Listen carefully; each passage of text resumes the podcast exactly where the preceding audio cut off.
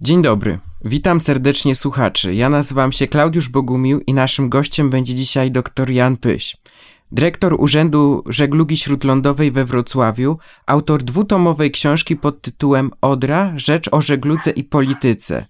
Jego historia z żeglugą zaczęła się już w szkole podstawowej i trwa do dzisiaj. Rzeka Odra od stuleci pełniła funkcję ważnego wodnego szlaku komunikacyjnego, łącząc ze sobą miasta takie jak Szczecin, Wrocław i Opole. W samym Wrocławiu działał jeden z większych w Polsce węzłów wodnych. Wyzwaniem dla odrzańskiej żeglugi była niespodziewana powódź z 1997 roku. Warto jednak cofnąć się odrobinę w czasie. W latach 1905-1920 w niemieckim wówczas Breslau wybudowano niezwykle nowoczesny wrocławski węzeł wodny, który miał chronić miasto przed niszczycielskim żywiołem. Czy w 1997 roku system ten okazał się skuteczny? Czy wrocławska żegluga była na to przygotowana? A, dzień dobry, panie redaktorze. Y, dziękuję za te wspaniałe wspomnienia dotyczące trochę mnie, ale też przede wszystkim Odry. Panie redaktorze, musimy pamiętać, że Odra to była droga wodna, którą odziedziczyliśmy. My nie byliśmy autorami i twórcami tej, tej rzeki. I to była trudność dla nas, którzy przyjechali tutaj z różnych stron Polski, zagospodarowywali tą rzekę jak mogli najlepiej. Próbowali i uruchomili z dobrym skutkiem żeglugę, ale tu ten element najbardziej trudny to był właśnie ten element dotyczący regulacji wody w całym systemie wodnym, jaki jest odrzański system wodny. To jest potężna budowla wodna, która rozprzestrzenia się na jednej trzeciej Polski. To jest całe dorzecze rzeki i tam na tych wszystkich większych lub mniejszych rzeczkach tego naszego dorzecza odrzańskiego Najpierw funkcjonowały i funkcjonują rzeki, poldery, czyli takie miejsca, które się wylewają i napełniają w razie potrzeby wodą.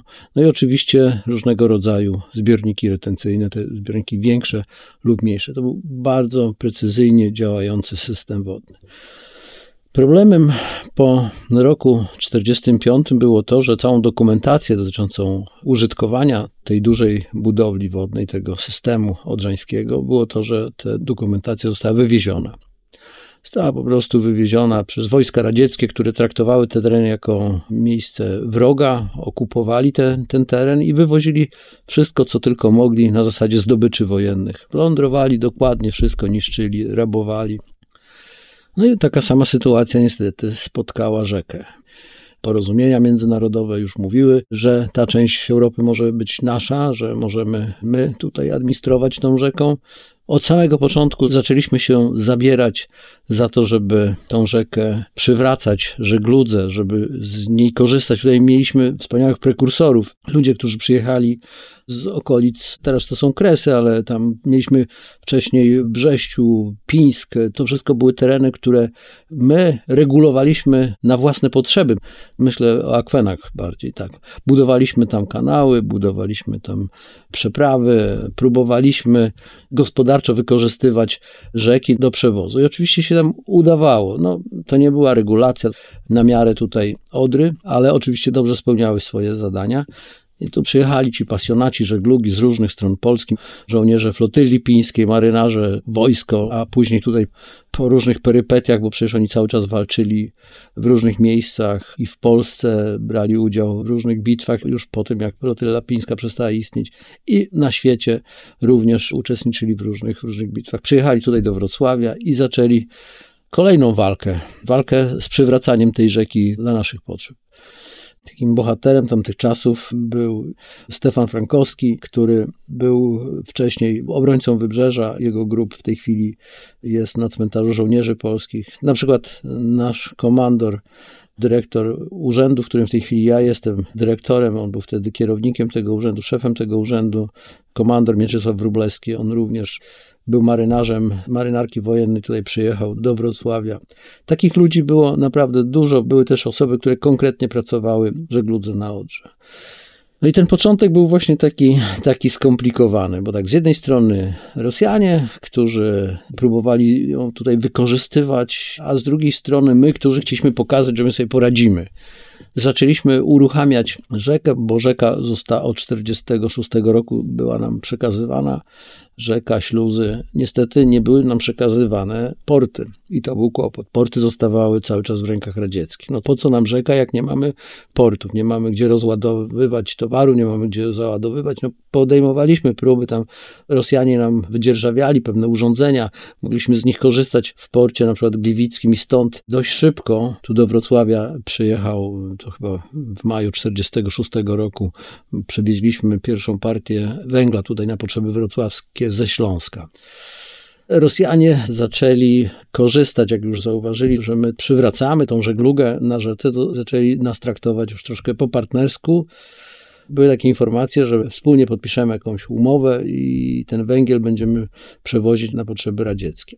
Tylko, że nie mieliśmy floty, było mnóstwo problemów, nie wiem, bo to rzeczywiście możemy ciągnąć ten, ten wątek, ale spotkaliśmy się w sprawie powodzi, prawda? Dokładnie. Czyli to główniejsze przesłanie odnośnie tamtych czasów to jest takie, że wiele osób też z tamtego okresu, którzy już nie żyją, a z którymi miałem zaszczyt rozmawiać, hydrotechnicy, mówili, że nie do końca sobie poradziliśmy z uruchomieniem tego systemu. W takim razie opowiedział Pan już o tych trudnych początkach i czy wrocławska żegluga poradziła sobie z powodzią z 97 roku?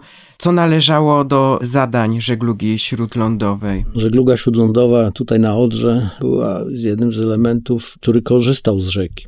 Główną rolą rzeki wcześniej, przed wojną i później, to był jednak transport. Transport dużych ilości węgla. Było kilku odbiorców, masowych odbiorców.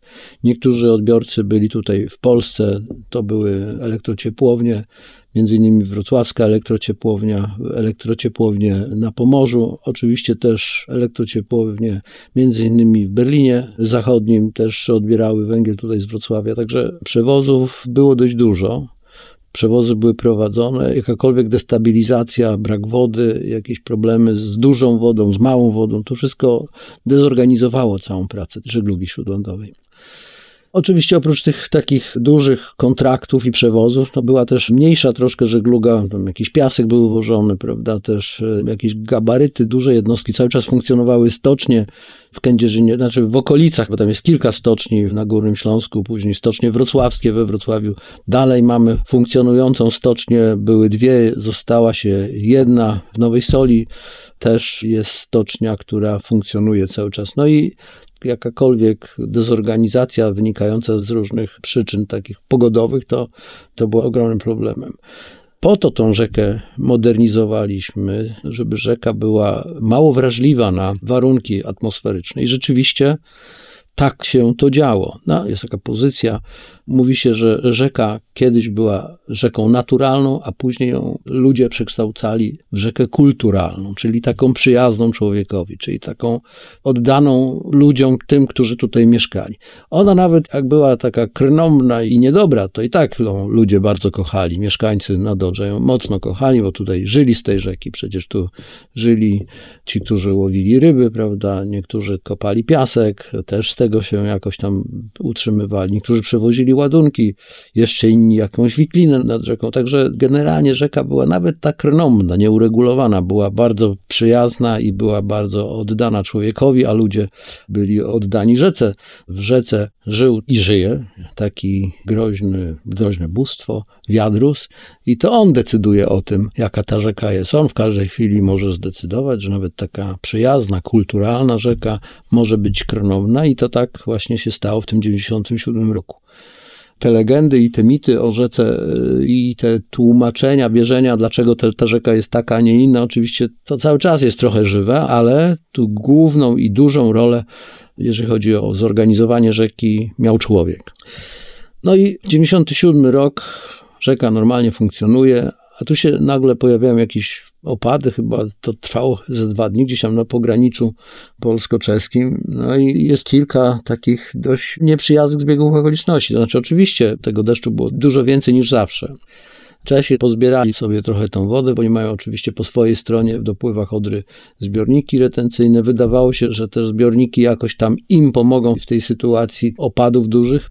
Okazało się, że jednak te zbiorniki mają za małą pojemność. Tego deszczu było zbyt dużo. I w pewnym momencie, oprócz tego, że nasze dopływy dawały dość dużo wody do Odry, to oni jeszcze tam dołożyli tej wody od siebie z tych zbiorników.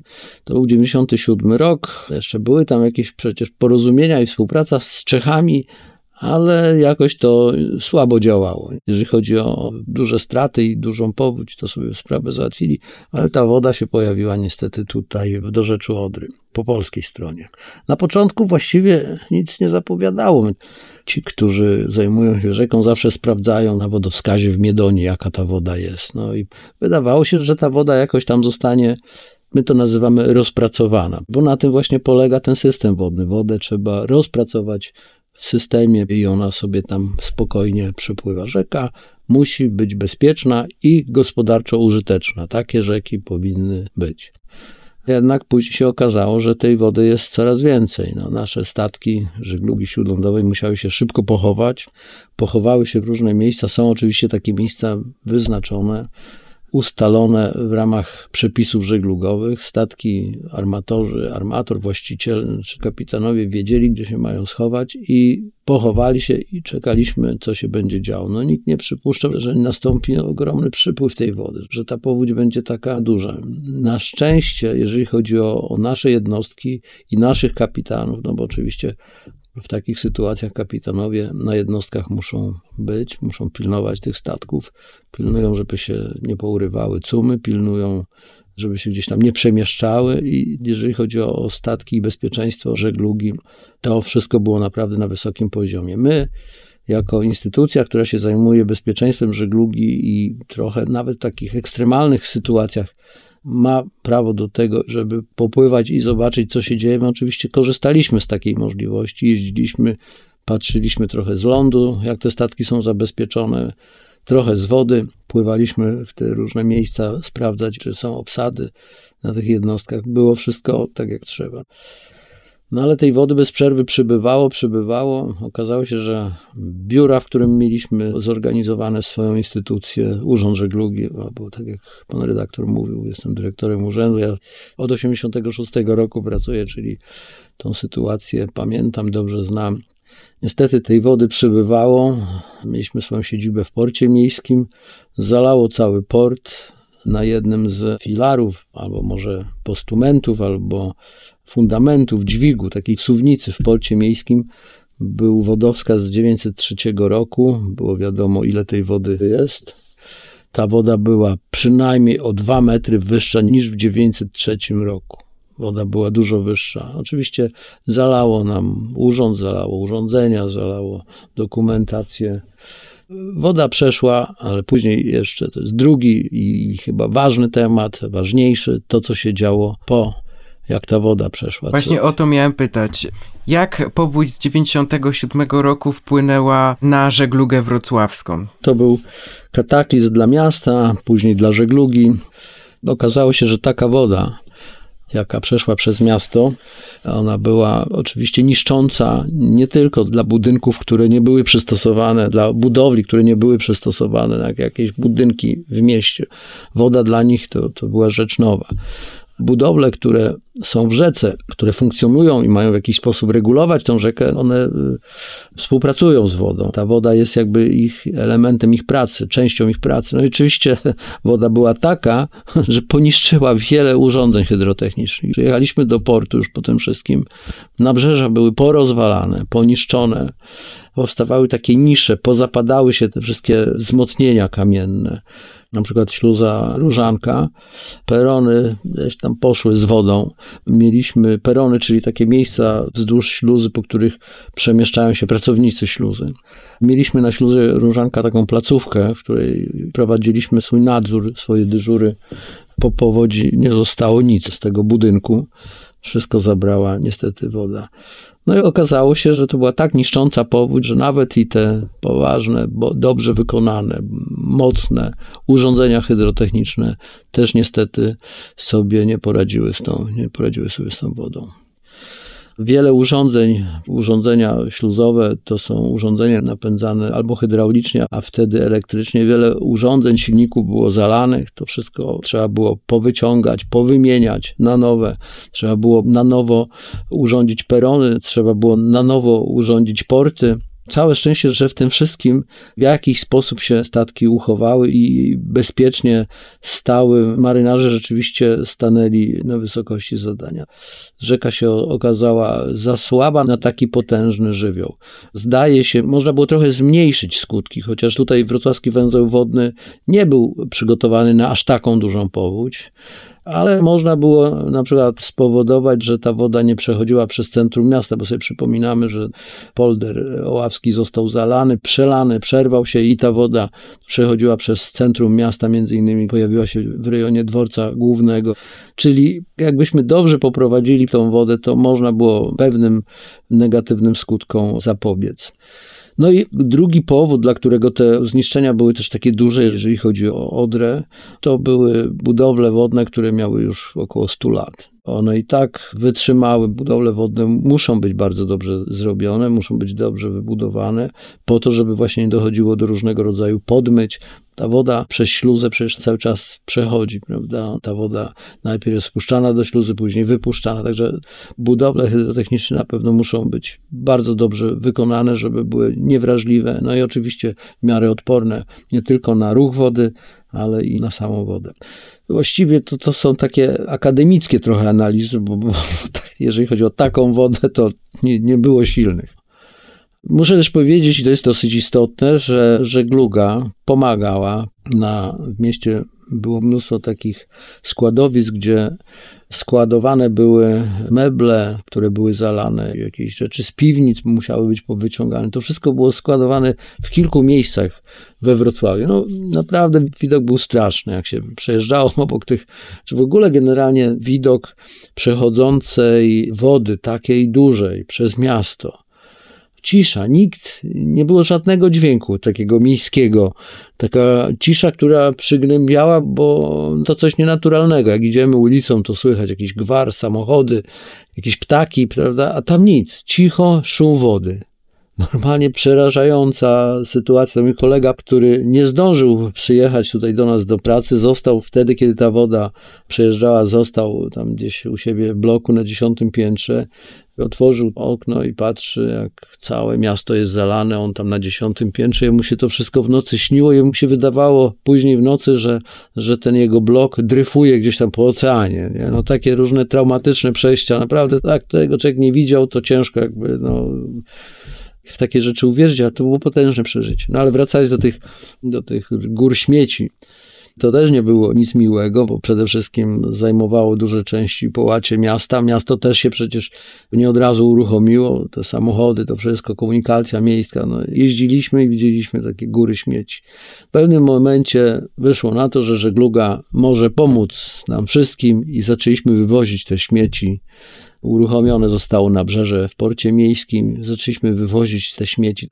Te śmieci trafiały do portu miejskiego, później barkami były przewożone na Janówek. Takie zostało zbudowane szybciutko nabrzeże. Do tej pory mamy tą pamiątkę, czyli to nabrzeże. No i mamy też pamiątkę w postaci tych śmieci, które są na Janówku, kilka kilometrów za stopniem wodnym Rędzin. Taka góra w tej chwili zasypana ziemią, zrekultywowana. Ładnie wygląda, a w środku są właśnie śmieci z Wrocławia. Warto podkreślić, że żegluga śródlądowa to transport, którego nie można zastąpić niczym innym. Żegluga śródlądowa to transport bardzo potrzebny.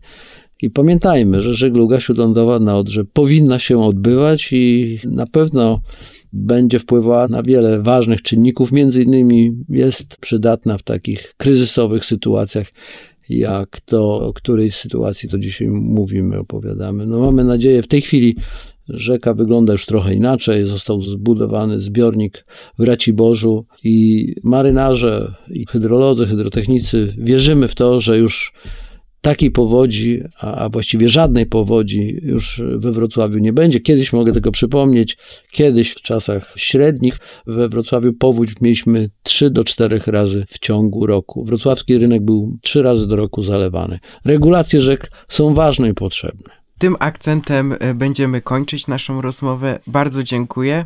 Zapraszam bardzo serdecznie do wysłuchania pozostałych odcinków. Do usłyszenia. Dziękuję panie redaktorze, wszystkiego dobrego.